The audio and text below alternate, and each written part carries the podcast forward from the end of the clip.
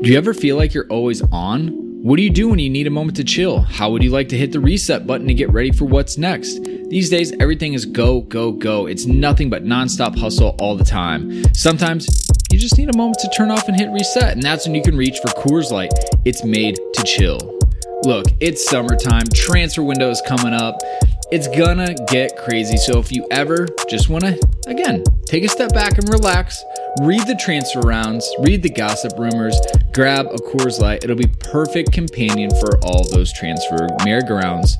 There's only one beer out there that's literally made to chill, and that's Coors Light. The mountains on the bottles and cans even turn blue when the beer is cold. That way, you always know when it's time to chill. When you need to hit reset, just open a Coors Light. It's mountain cold refreshment made to chill. Now that it's finally hot in Minnesota, I'm gonna be looking for an easy beer to drink, and Coors Light is perfect for that. It's lagered, it's cold filtered, and it's cold packaged. It's again made to chill. It's crisp and refreshing as the Colorado Rockies perfect for a moment to unwind. And so when you want to hit reset, reach for the beer that's made to chill. Get Coors Light in the new look delivered straight to your door with Drizly or Instacart. Coors Brewing Company, Golden, Colorado, and as always, celebrate. All right, so you're listening to this podcast right now, London is Blue. And guess what? We host our podcast on anchor.fm. That's right. If you're looking to host your own podcast, this is the easiest free way to get started. This got a content creation tool, allows you to record and the podcast right from a phone. That's right, don't even need a computer, but you can do it there too. They'll also help you distribute it, which is probably the most challenging part. You don't want to have to mess with that. They got you covered. You can get it right on a Spotify and Apple Podcasts, as well as any other place podcasts are found. And you know what? You can monetize it too. Make a little cash for sharing your great content with the world. It's everything you need to make a podcast all in one individual place. So, you know what? Head over to your app store, download the Anchor app, or head to anchor.fm to get started if you're ready to launch your podcast and make it happen.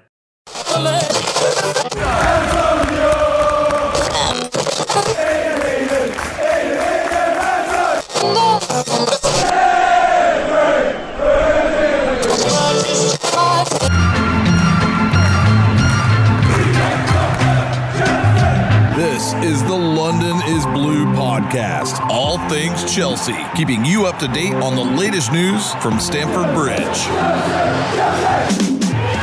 Match recaps, previews, presented by WorldSoccerShop.com. It's the London is Blue podcast. Here's your hosts, Brandon, Dan, and Nick.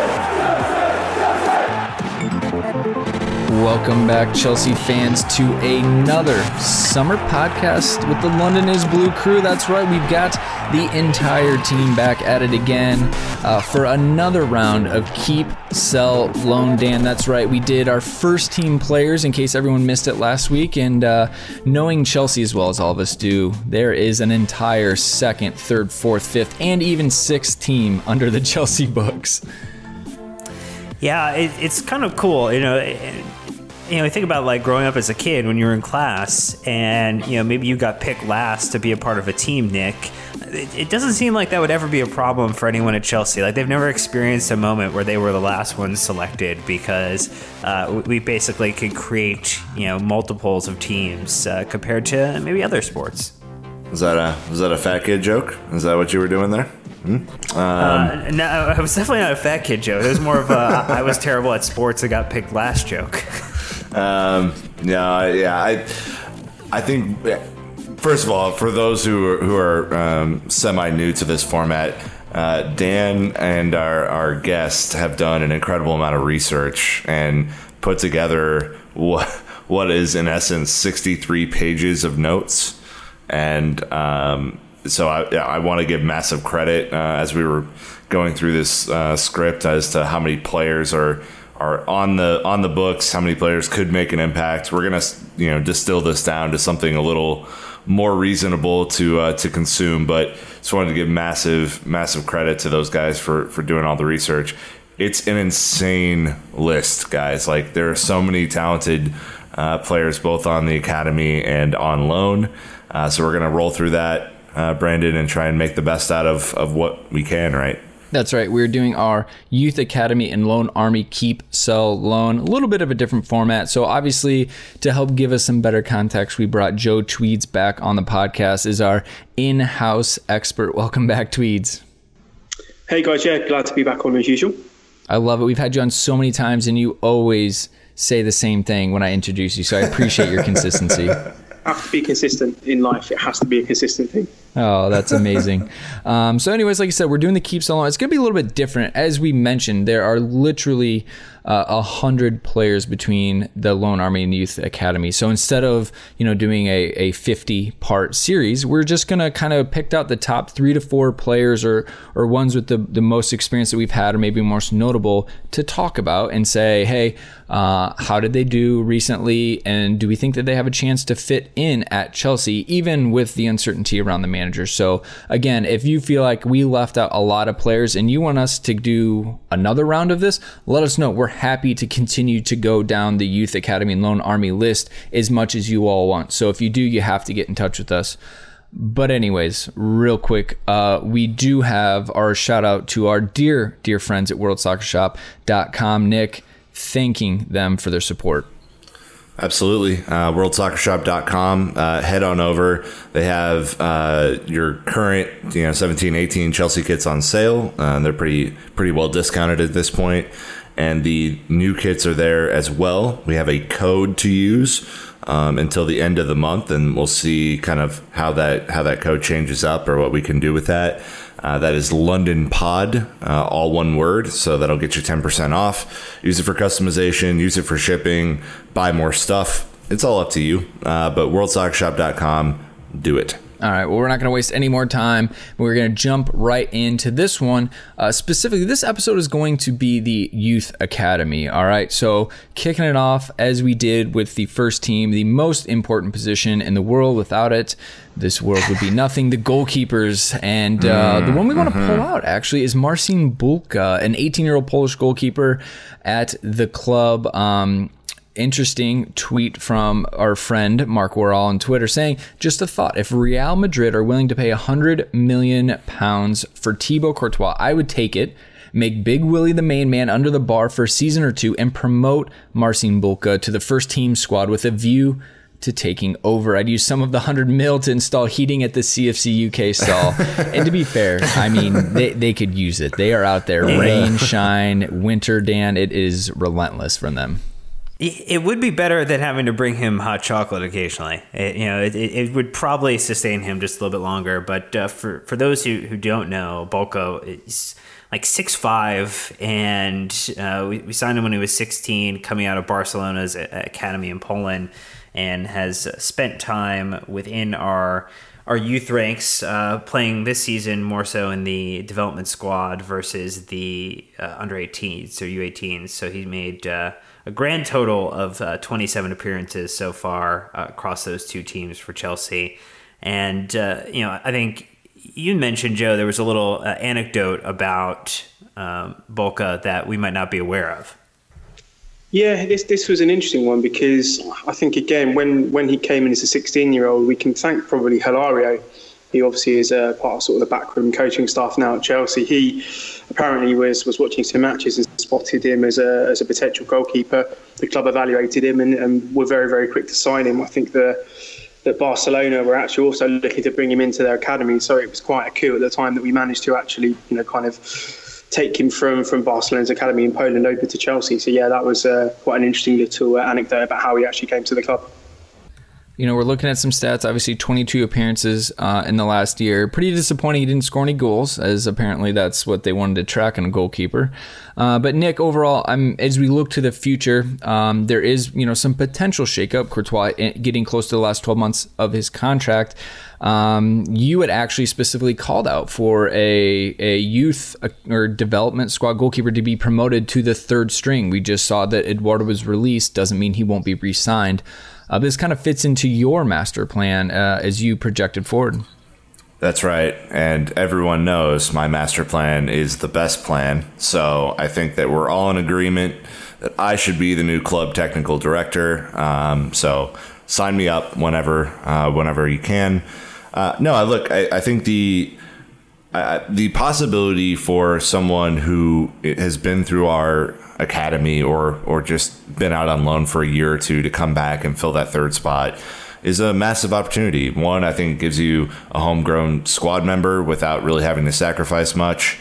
um, in terms of um, you know what you would consider to be overall talent or need, and two, like I just I really like the idea of rewarding um, younger types of players with the opportunity to be a part of the first team. And I think that even though Ruben in you know previous seasons didn't play a ton, uh, I think he learned how to be a winner from you know more experienced players like Eden Hazard and you know Frank Lampard and people like that. So.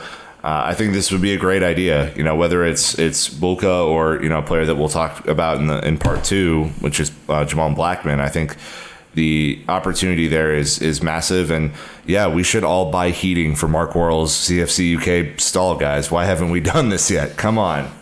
We can crowd fund that for sure. But uh, as we said, he seems to be the most promising uh, goalkeeper at the academy as it stands right now. So um, we'll we'll kind of see where he goes, but really like the the potential that we that we have in in the Polish goalkeepers. So uh, eyes on that spot. The next one, Tweeds I'm going to bring in right away is Dujon Sterling. This is uh, a 19 year old English defender. If you don't know it, this is and correct me if I'm wrong, Tweeds. He is essentially broken. I think we talked about this. Um, um, oh my gosh, the Dutch speedy winger, can't, Robben, Arjen Robben's like uh, essentially records from speed and turning and athleticism. And he's just uh, an, an absolute freak of nature, isn't he?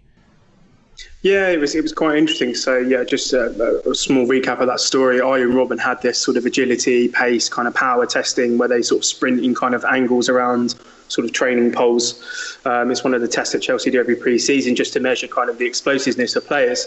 And Dujon Sterling, I, I think, came in as a 16 year old, started doing a bit of first team training, got put through that test, and actually not only beat Arjen Robben's record, and you know, if you can think of Arjen Robben as a player, his ability to sort of dip in and out is one of the probably the, the greatest things that's ever happened in, in modern football. Sterling, I think, beat him pretty comfortably as well. So, you know, you're talking about someone who not only has exceptional kind of straight line speed, but as an actual athlete, that sort of side to side motion as well. He's probably the best athlete at the club by, by some distance, I'd say. So he also got his first team appearance this season in the League Cup. Um, do you feel like he has the versatility to play wingback or a traditional outside back system? Because I believe the the youth team they played a four back set, right? Yeah. Yeah, I mean, I, I think probably Sterling's eventual position. I think he'll be a, a winger eventually. Um, but uh, he's kind of sort of a, a, very unique player in that he's probably just the like the entire right hand side of the pitch. He can be a, a right back, he can be a wing back, he can play right midfield in a 4 4 2, he can play right wing. But I think eventually, probably his, his skill set is going to take him to be a, a right winger. He'll be incredibly aggressive. You know, he'll have pace that I think will trouble any any Premier League fullback or uh, you know any fullback that, that he plays against. But I think eventually he'll be a he'll be a, a, right winger. But yeah, he's he's played primarily sort of right back, right wing back for the uh, for the academy over at least probably the past two seasons. Dan, he has a ton of experience at Chelsea now, having over 102 appearances with that youth and reserve team. Um, it's exciting to hear that we have someone with such like of a spark and electricity coming through. Uh, but as you look at the right side of our team, you know you, you've got quite a few players already there uh, depending on who we keep or sell, what do you think his prospects are of, of potentially getting more opportunity in the first team this coming season? So we're looking at someone who's now made over 100 appearances for our under 18s and, and across Europe, and then also in our developmental squad too. So in, in that scenario, like he's kind of put in the right amount of time and definitely has the talent. Uh, you know, I think he he could be a consideration for a loan opportunity if the depth chart just looks a little too stacked. You know, if he's not going to be getting, you know, more than 20 minutes, you know, maybe every other week or every couple weeks, there's, you know, he would, in my mind, then become someone that we would want to make sure is playing, you know, 50, 60, 70 minutes. And, uh, you know, I just worry that, you know, with the you know with even with Europa League options that he might not get the right opportunities and you know clearly extremely talented. So I, I would just be concerned because obviously you know right wing is a, an area of opportunity for us kind of looking in, ahead to who we'll kind of consider for transfers but uh, he needs to play. And I think that's going to be a common theme through a lot of the people we discuss. Correct, and the only thing I would call out here is you know I think we can wax poetic on his ability all day. Is you know, it seems to me, Joe, like he really stepped up and became a leader, uh, which is fantastic to see at the club. And you know, I, I know that he didn't uh, maybe have as great of a season um, in 17, 18 as he did in 16, 17. But he's certainly a guy that if he continues to develop leadership ability, you, you can't have enough leaders at the club. I think as we've learned over the last couple of years. So I would look for him to maybe go on loan, come back, and uh, and really establish himself. Yeah, definitely. I mean, I, I, think probably something interesting to keep an eye on will be obviously with Jody Morris and Frank Lampard at Derby. You know, they are quite a uh, let's let's put it politically correct. They're quite an experienced team. Um, I think potentially uh, they would probably look at someone like Dujon either to come in and play right midfield or or even as a, a, right forward for them. And I think that would be a really, really, really good fit for him. But yeah, I mean, just on, on, the leadership thing, a very quick thing, which I always find quite funny. You know, he's he's quite a sort of kind of gregarious character. He's got quite a big personality, and sometimes if you catch him at the right time on, on Instagram Live, you'll see some of his funny comments. I think someone asked him once about uh, about Tottenham, and his uh, response was quite colourful about Tottenham. So I think Chelsea uh, Chelsea fans have got no real uh, concerns about his loyalty to, to the badge or his affiliation to Chelsea. So that's always one of the things I like about him as well. He's very much a uh, a Chelsea kind of fan, Chelsea player. So yeah, I, I, I really really like him. No, I love that. That keep that tradition alive in the uh, the academy there. Um, all right. Well, and just so you guys know, I know we're kind of short on some of these players, like I said, but we're, we're trying to get through as many as we can. Happy to do a follow up. Keep us honest if you guys want that. But the next one is Trevor Chalobah, the younger brother um, of Nate Dogg. 18 year old English center back. Now, he uh, did make the bench for the FA Cup final, which is kind of an interesting little situation there that, that we found ourselves in. Um, but he, you know, dating back to 2013-14 season again, has made over 100 appearances for the youth and reserve team. Uh, even has a few goals to his name, you know, but I think that that's when he was in a midfield position. Nick, as we look at it, to me, I think this is going to be tough for him. It is great to see uh, him make the bench for the FA Cup squad, whether it was kind of out of necessity or you know because he was the best option at the time. Um, but to me, our center back right now, the way the squad stands, is the deepest position we have, which means it's only going to be tougher for him. Yeah, and it, it, we're kind of assuming a four back switch next year um, from you know what we've been running the last couple of years. So yeah, I would agree with you that the depth there is is going to be a challenge for him. You know, I I will pass it to Joe because I think he knows more about the contract situation and what uh, kind of went on with with Nate and you know how they're kind of linked together. But uh, it seems to me like he has a bright future, a pretty athletic guy. Maybe not a center back fully. Maybe he'd be an outside back or something. But uh, yeah, Joe, what are your thoughts? Yeah, I mean, he, he's an interesting one. You sort of alluded to the contract situation there. Um, you know, he probably had maybe between five and ten offers to go on loan last season, both domestically and abroad. Um, but because of his contract situation, I think maybe people are starting to to wise up to the fact that Chelsea won't necessarily let young players leave out on loan um, unless they've signed a, a, new contract that takes them into their early twenties. Um, you know, Trevor Chalobah obviously looking at how Chelsea handled his brother was a little bit, you know, kind of a suspect of, of signing new terms. But I think as we saw towards the end of the season with the new contract, um, started training with the first and becoming a bit more included. I would imagine this season that he goes out on loan. I would like to see him go to a, a championship club. I think probably at his current age, he'll be playing in kind of a defensive midfield role. He's obviously got the aggression, he's got the size, he can pass the ball off both feet he's a very good footballer, but he's he's he's very strong and aggressive as well, which I think championship teams will like. Quite quite uh, sort of some some foreshadowing or, or, some correlation with Nate, who obviously went to Watford at loan at 17. So I think that they potentially might both be playing championship football in in their teenage years. Um, but I think potentially, yeah, long term, that I, I think he'll be a centre back. Definitely has the talent to to play for Chelsea, but I think you know for uh, at least for sort of maybe the next two years, playing in a midfield role the championship, I think will probably suit him. Um, but I do think long term he does have potential with the first team. It'll be interesting to see. Obviously, it, it, will be good. I think that. Um, again, a lot of these guys, he, you know, he's a big one. I think from a contractual standpoint, if he stays or goes, and and you know, Joe, you said the club is adamant. You you sign a new contract before you go on loan, or we have to have a, a different discussion. Which uh, I think that's where he will be. But again, a top performer for a team that what won the entire like season without conceding a goal, essentially. Um, the entire FA Cup run for sure. There, yeah, yeah. It, it's just it, it's an impressive group nonetheless. So, uh, continuing on in the defensive standpoint is, is, one of my favorite players to watch, Reece James.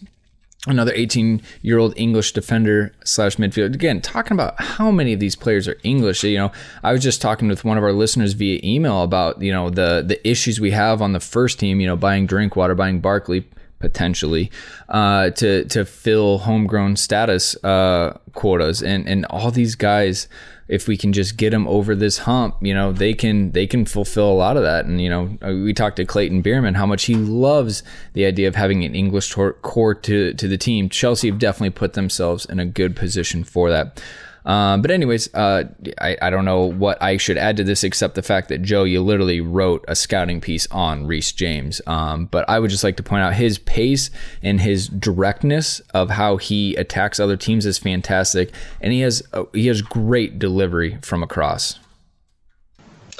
Yeah, I mean, I think his development has been probably one of the most pleasing aspects for, for people who watch youth team football because I think in the, the piece I wrote, he was always considered a pretty good prospect, but in the past sort of 18 months, he's really kind of accelerated himself to kind of the front of the conversation. And, you know, to win the, the Young Player of the Year award ahead of someone like Callum Hudson-Odoi, who had a completely sensational season, is no mean feat, particularly for a defender. You know, I think that was one of the points that I made got called up to three separate England age groups, which again is, is very, very difficult to do. And I think I can't actually recall the last player who who played for three separate age groups in the same season. Obviously, won the Young Player of the Year, uh, sorry, Young Young Player at the tournament, more the same as what Billy Gilmour has won this season at the uh, Toulon Tournoi.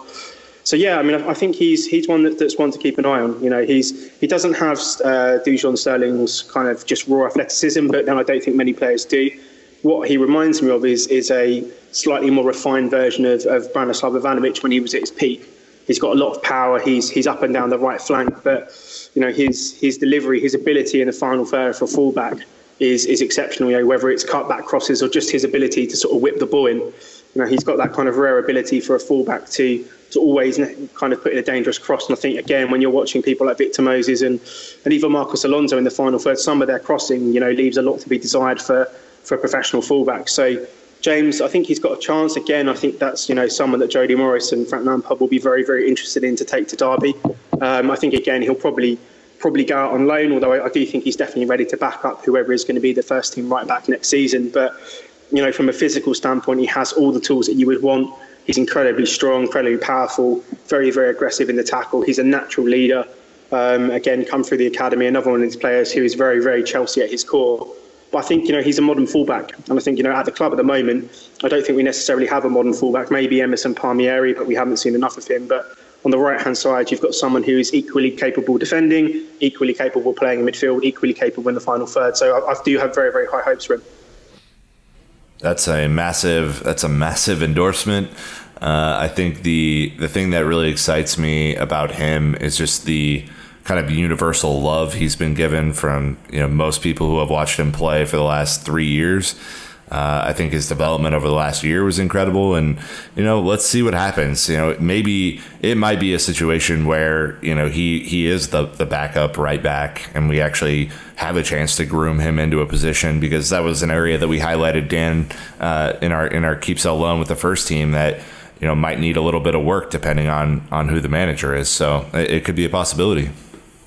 Yeah, I, you know, and I think the, uh, the the cool thing is you think about some of the managerial candidates that we've discussed, uh, you know, Blanc or you know, particularly Sarri having you know intelligent footballers who are capable of uh, you know playing the ball around and, and working it out both centrally and then also through the flanks. You know, Reece James kind of ticks a couple of nice boxes, and the biggest uh, point, if you have read Joe's article on it, uh, is he makes the case for uh, for you know Liverpool's uh, TAA and talks to about you know if if you can run the risk on that, like why can't Chelsea with all the talent that we have uh, do the same type of thing and, and expect potentially similar success? So uh, especially when you have so many talented youth players to choose from.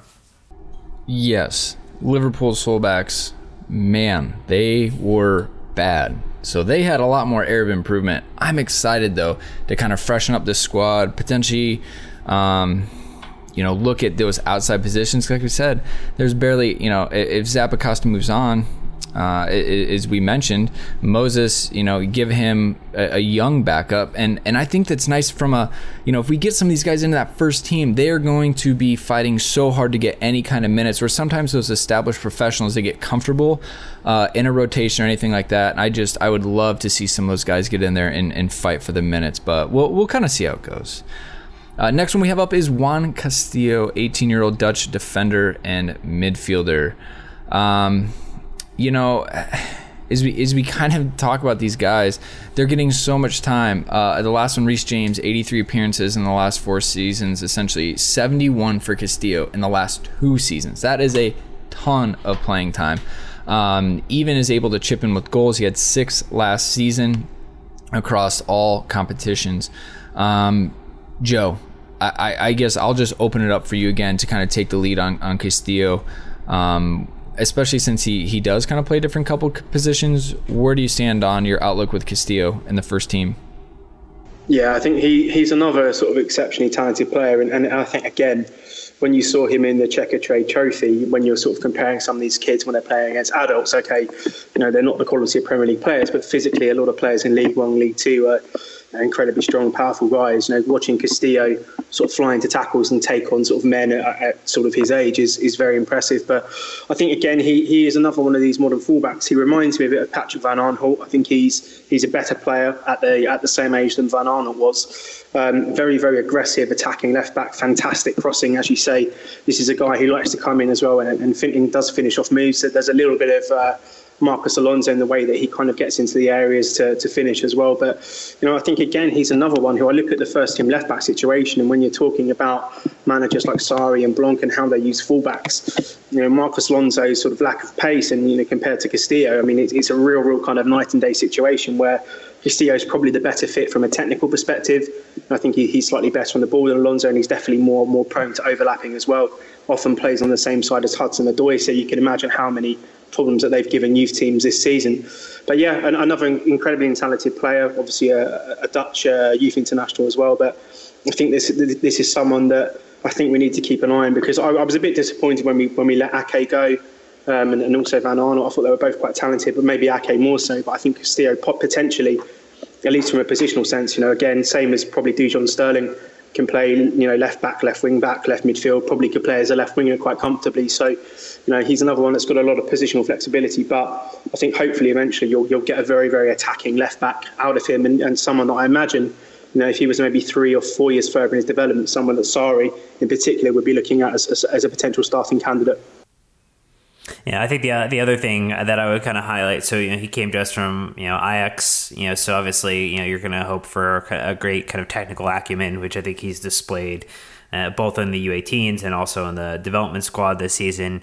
But you know, then you're going to look at the fact that you know he he does have a contract that's up in the 18-19 season. So you know, if he is going to go out on loan, expect him to you know get some type of extension put together so that we can uh, look to put him in a good situation because you know I mean the the alternative is that you sell high on someone like an Alonso or uh, potentially another one of our you know left backs or, or, wingers and you know hopefully then create space for him to supplement in the first team. But uh, I think he also could benefit from again continued play time uh, you know I think that that's going to be the biggest uh, drum that I will continue to bang this entire episode is you know if they are going to stay it has to be with an intention for them to get, uh, you know, not not significant, but you know, a, a, a standard level of playing time to help them continue to grow and elevate their their status and standing.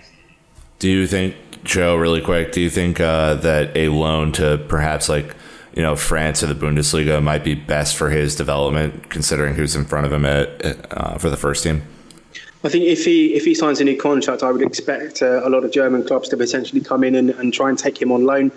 Um, I don't think necessarily he's the type of player that's going to thrive in a, uh, in the Championship um, unless he goes to sort of the absolute exact right team. But yeah, I would I would like to see him potentially move to the Bundesliga.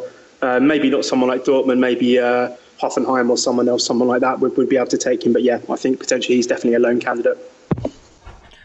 All right. Look, the left side is stacked, uh, compared, especially compared to the right. So uh, it's going to be tough for him. But that's why we have a loan army, which will be coming in another episode. But anyways, the next one we have on our list is Billy Gilmour. and, and while we had already had him selected, it is even more exciting uh, after this Toulon tournament to talk about him. So he is um, 16 going on 17 years old, depending on when you listen to this pod.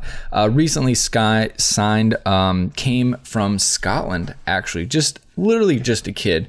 Uh, he has already made 34 appearances in his first season with Chelsea uh, and eight goals as a midfielder. So uh, I think it's really interesting, uh, Dan, as you as you kind of pulled some of this information uh, when you look at his Toulon tournament. Um, massive amount of success uh, on the international scene as well as at the youth levels for Chelsea. Yeah, just just crazy at this kid's rise, and definitely, you know, he's he's got some rocket fuel in there. When you think about the fact that he is the youngest ever to score in in that level uh, for an under twenty one call up for Scotland, and now he's also the youngest individual to wear the captain's armband for uh, you know the Scots as well. So really, just you know, he's also was the uh, young talent of the tournament award and he also you know scored a, a pretty nice uh, you know goal as well, and uh, he, he, just has looked exceptional. It looks like a really you know smart signing from the club. Got it from Rangers for uh, you know a pretty pretty fair price when you think about how quickly he's integrated in, and you know probably would benefit from you know one more year year with the academy, maybe moved up into the developmental squad versus the under 18s. But I, I think Nick, he's just he's looked sharp. He looks intelligent on the ball. He doesn't seem to be pressured when people are closing down on him. He takes takes the time to make the right pass, and you know also has a, a goal from distance. Which, when we think about where our problems were or where goals need to come from for Chelsea in the future, midfield is is where we should look to, not just for our forwards.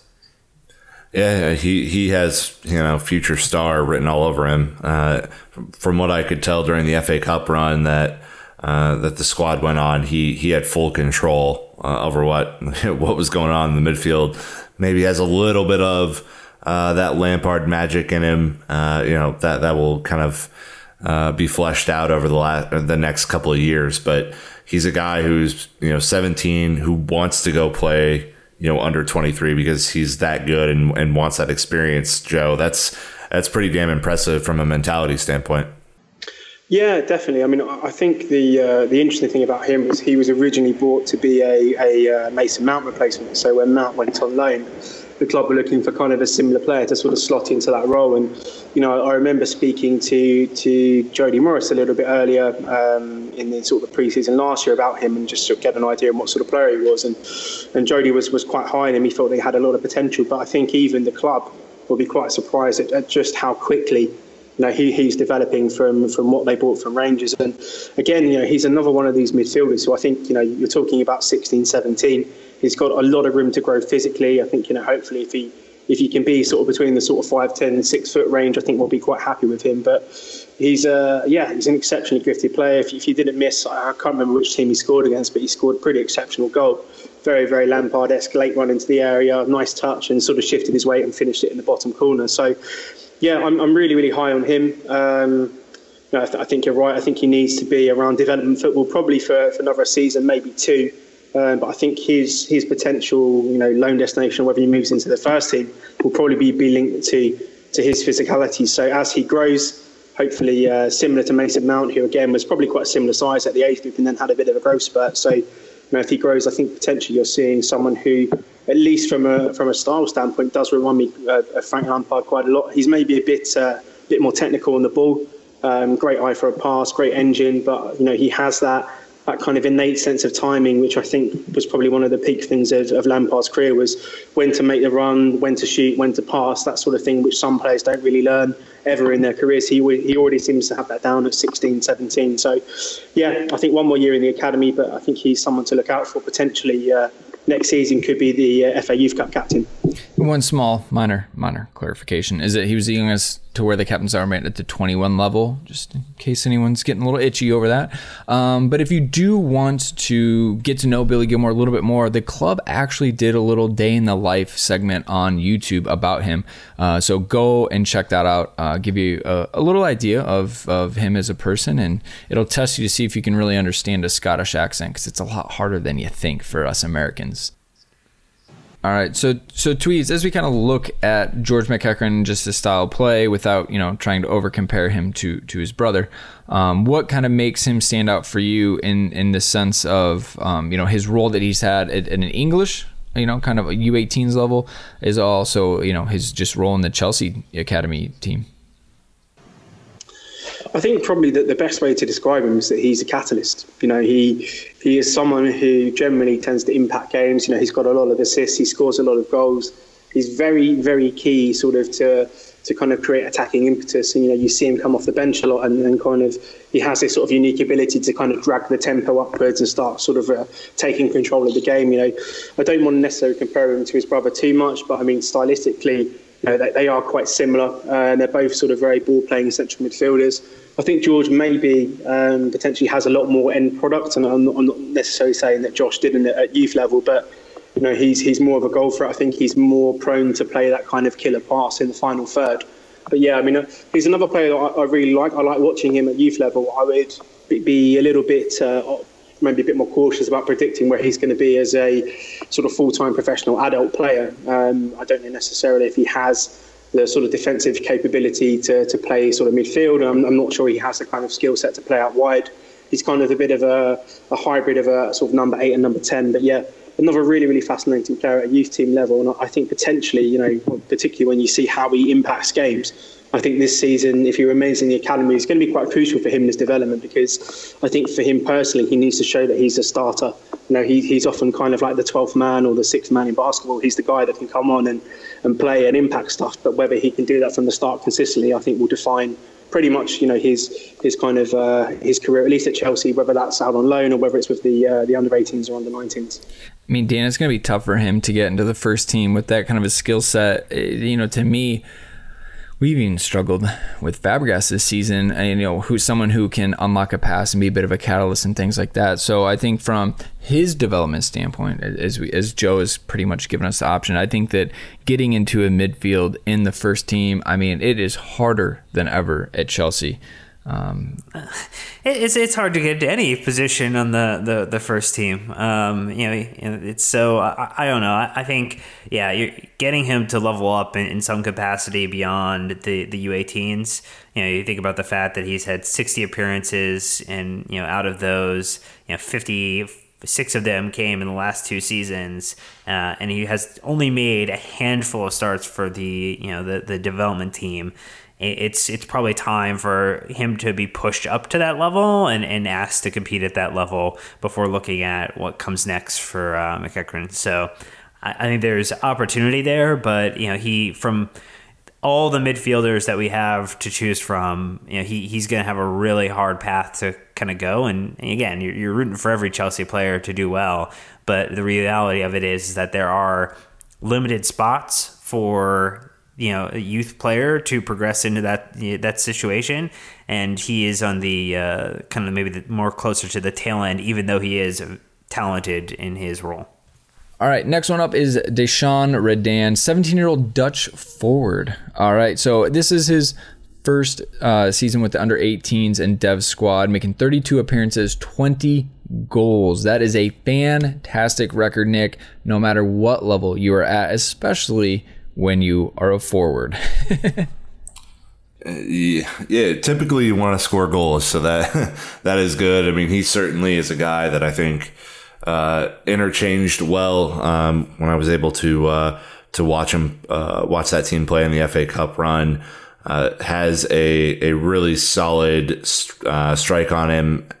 You know, has has strength. He he may not be the the biggest forward we've ever had, but certainly uh, is going to grow. He's only 17. Um, he, you know, he grew up in that Ajax system and, and said that everything at Ajax was very professional. But when I arrived at Chelsea, I couldn't believe my eyes. They monitor everything, what you eat, when you eat, what you do outside of football, how many hours you sleep.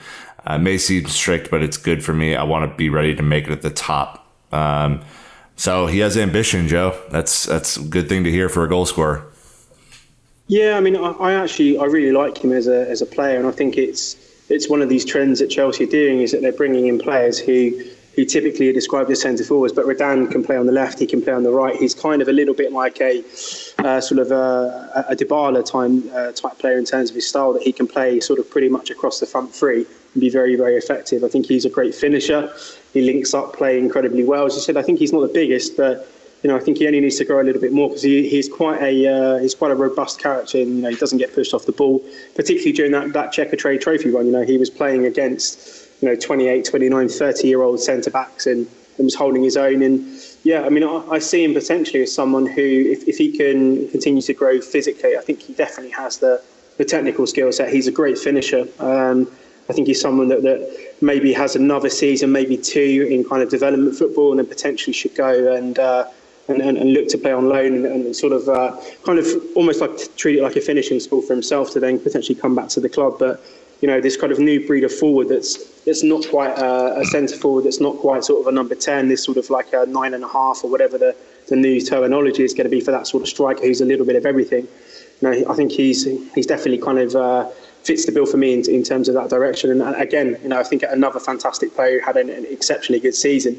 And uh, I think one that Chelsea fans should be quite excited about because if he does fulfil his potential, you know, particularly from a from a physical standpoint, I think you know you're looking at someone who who could be a little bit like an Aguero, Dybala, that kind of sort of slightly smaller forward who's tricky, who can create their own chances, who can get in behind, who can come short. He's he's a very very complete footballer. So I think the club are quite high on him. And I, I, think hopefully, you know, in terms of his progression, if he can keep going, then, then he's someone again that we can keep an eye on as someone who might eventually bridge uh, bridge into the first team. I, I, did like the the one quote that uh, Nick did not read is uh, he did have an interview where he said, "I want to be a beast for Chelsea." And if you can't get behind a guy who's already like planting the flag on the ground and saying like I I want to be that player, that's exciting. But yeah, everything that uh, that Joe said and Nick said, co-sign fully. He, he's a uh, he's going to be fun to watch, especially if he kind of slots into the development team for the next season, and we can continue to watch him progress. Is is that his future, Joe? Is he going to be a, a dev squad player next year and then maybe get loaned out the year after? I think so. Yeah, I think he's another one that probably needs to to just see how he how he kind of develops physically. Um, I think if you chucked him into like the championship or, or maybe another team, say in Germany or in Holland, he might get a little bit lost in the shuffle at the moment because I'm not saying that he, he can't handle the physical stuff, but you know I think again you, you may be looking at 18, 19 as his sweet spot for for going out on loan. But uh, yeah, I would imagine uh, he's probably going to be kept in the the academy dev squad for next season. All right. Well, going ahead and moving on to Martell, Taylor Crossdale, essentially Redan's. Um, you know, these guys went head to head all season when it came to goals. He's an 18 year old English forward. He had 13 goals in 27 U18 appearances, almost one every two. Uh, in total across all competitions, 44 appearances, 22 goals. Again, fantastic return as a forward. Uh, as the end of the season went, Dan Chelsea Youth tweeting on April 28th that uh, the leading academy goal scorers this season are Charlie Brown at 22, Daishawn Redan at 20, Martell Taylor Crossdale also at 20, and Callum Hudson Odoi, someone we, I don't know, maybe we'll talk about, uh, was at 19. Yeah, prolific goal scorer, which is something you want to see. Um, you know, I, I think it, it, did not end up uh, like that. You know, Crossdale ended up with uh, with 22, so uh, it did get closer to Charlie Brown's number there. But but again, you know, someone that has the ability to to score, has the ability to make in, intelligent runs into the situation, has had a, a, lot of opportunity to play for the U18s, and then has started to see some time for the under 21s. So you know, he, it's you know really a matter of again, I think a lot of these names you're starting to hear might not be ready for the first team, but there's definitely an opportunity to help them level up within the academy because then you could you could structure exactly how you want them to play and progress. You can give them the right type of education and training, and I, I think they, there's still you know we've seen many successful loans um, that have you know led to someone being signed by another club and then moving forward, and successful loans that have put players into our first team squad like Andreas Christensen, and then you've seen even more loans that have just sucked and the worst thing that we could do is push players into loans that are terrible. Um, hashtag uh, free Lewis Baker. Uh, actually, wait, he's free now. Um, it's fantastic, but you know we, we, we just need to make the right kind of decisions, and I think he's at a point where he could use a little bit more training and development in the development squad in the academy before moving forward into a, a loan situation. All right. Well, let's see him. We've got plenty of promising fun, exciting attackers up top in the academy right now. We are going to round this one out with maybe, you know, some might say our, our, our favorite for last, and, and that being Callum Hudson Odoi, the 17 year old Champions League squad member. Unreal for 17 year old. And, and, and, Nick, I'll kind of let you rattle off his, his year in review or kind of like short career in review. But um, let's see. We have 30 appearances in total last season, 21 goals. Again, an amazing return. Uh, on that. And, and, and, as we look at uh, a tweet from at deep underscore CFC, he's had a hell of a run lately. yeah, so 17 uh, year old Callum Hudson Odoi, 23 goals, 16 assists, uh, Euro under 17 champion, World Cup under 17 champion, FA Youth Cup champion uh, Premier League under 18 champion and a UEFA Youth uh, Youth League uh, silver medalist, I should say. So, a guy who uh, is a winner, uh, electric. Uh, you know, I think is is the the adjective I think we'd assign him. he's you know a guy who, when he was able to come on, he only made four appearances for for the senior team this year. Um, you know, didn't pull any punches. I think really wanted to go for it. Was blazing up and down the pitch. Uh, Joe, this is this is the future if if there ever was one, right? Yeah, um, I mean, to, to, put it sort of very, very simply, he might be the best talent that we've produced in maybe the past five, maybe seven years. I, I don't say that lightly in some of the players that we've had in the academy, but I mean, when you look at someone who you know, you see a lot of players at Chelsea who are fantastic at youth level. I'm thinking the likes of uh, Kakuta and Boga and Musonda and even players like Charlie Colkett who are really, really good at youth team level. But maybe sometimes uh, their skill set doesn't always translate perfectly to, to first team football. But when you look at Hudson Odoi, you know, he, for me, in terms of what he could be, you know, he looks like he could be like a Kylian Mbappe type player who has, you know, electric pace. He's incredibly direct has all the tricks in the world. He's an absolutely you know superb, you know, superb finisher. He's one of the best finishers at the club, and I think if, if the club are serious about youth development, and I've said this about a few players, but I think with Hudson Odoi, this will be the real, real kind of litmus test of, of the whole process. If if Hudson Odoi does not make it at Chelsea, then then we really, really have failed as an academy. You know, this is a guy who. I imagine in terms of next season, we'll have uh, you know a billion people trying to get him on loan. He could be a player that goes and plays immediately for someone like Borussia Dortmund in Germany. But you know, he he is by far and away one of the best talents in the country, and we're talking about a guy who who produces at international level. So he's not just a Chelsea system player; he can do it for for England as well. And I think you know, if you're looking at someone coming in like Sarri, you know what what he can potentially add to his game. You know, if you've already got probably probably the best raw skill set of any kind of current academy player, you, you know, take away all, all the athleticism as well. This is a guy who links play incredibly well, understands his role as a forward exceptionally well. You know, I think potentially he is um, not just a, a, Chelsea player, but I think he, he could be a potential superstar if the club get his development right. They can't, you know, this isn't a player that they can they can mess around, stunt, keep him around the club if he's not going to play first team football. They really, really have to get his his development cycle correct? Because I do I do think potentially that this is a, a kid who could be uh, you know a, a, JT level talent in terms of someone that we've brought through who could be a world class player because you know you watch him play against a lot of these uh, kids who go on and play for for Premier League clubs at, sort of international level in his age groups. And you know there was a Spanish right back I think maybe in the uh, the World Cup last season I mean he he actually had to resort to rugby tackling Hudson Odoi he was so frustrated through the entire game that he was getting roasted. And it's not just about pace; he can cut inside. He, has got all the tricks in the world. I mean, this this Spanish guy must have had a, a, headache after playing against him. So, you know, big, big praise from myself. But I think, you know, I, I kind of echo what, what Willian has said in that this, this kid is, is exceptional. So I'm really hopeful that the club get things right with him.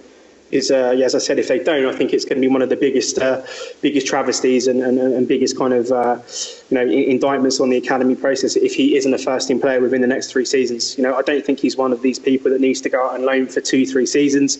You may just need a, a coach who has um, the confidence and, and, who has the, the faith in him that he can kind of perform from day one. I'd be very, very happy if he was backing up a, a more experienced winger with the view of him playing, you know, sort of some significant minutes. But I think, you know, in two, three seasons that he should be, you know, hopefully uh, opposite Eden Hazard as, as our right winger or forward. And then I think that would be, for me, the, the kind of perfect ending to, to his sort of uh, initial early career at Chelsea because I think he could be a he could be a long term great here. You know, obviously you've echoed this, but as we sat down with Willian and um, asked him who he thought one of the you know top academy players that had been training with the first team was. I mean, he didn't even hesitate. Uh, he said Callum Hudson-Odoi, and he just talked about uh, the the immense amount of talent that that kid has, and, and he's got his head on straight, and, and he works hard in training. And he, you know, Willian said he's excited to see how he goes. And then you've got a, a little clickbaity, but uh, F2 freestylers did a video with him, called him the next Neymar question mark question mark question mark. Um, but again, that just kind of shows you like that that he's getting a lot of attention from outside the club, and to me, I think that that's always uh, a good kind of litmus test. Uh, uh, you know, because we can get in our echo chamber, we can kind of hype up our own players uh, more than maybe they do, but when you when you see the amount of attention and respect that they're getting uh, at an international level and uh, kind of from outside the club. I, I, think that's fantastic. So, Dan, I will flip it to you for any last uh, kind of chats on Hudson Odoi before you wrap it up. Yeah, uh, the the the Cho Cho train um, is uh, is you know kind of disembarking from the station, uh, and you still have time to to jump on jump on it and uh, you know kind of uh, enjoy the ride. And uh, Lee Parker was also another individual that we spoke to who is around the grounds at Cobham all the time, and he called out Hudson Odoi as being one of the players that he was excited for uh, from a developmental standpoint. So.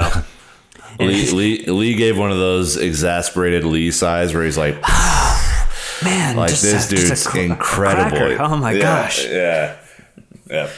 Terrible Lee impression though, Dan. Great job. Yeah, I know. Uh, really, just aced it. Um, basically, you thought Lee Parker was on the episode right now. It's great. Sorry, Lee. Hope we can uh, still be friends after this and maybe do another interview. So, anyways, uh, with that being said, everyone, uh, that is the Youth Academy kind of in review. Some of our top performers and, and, where we think they will land, whether it's first team, alone, staying at where they're at.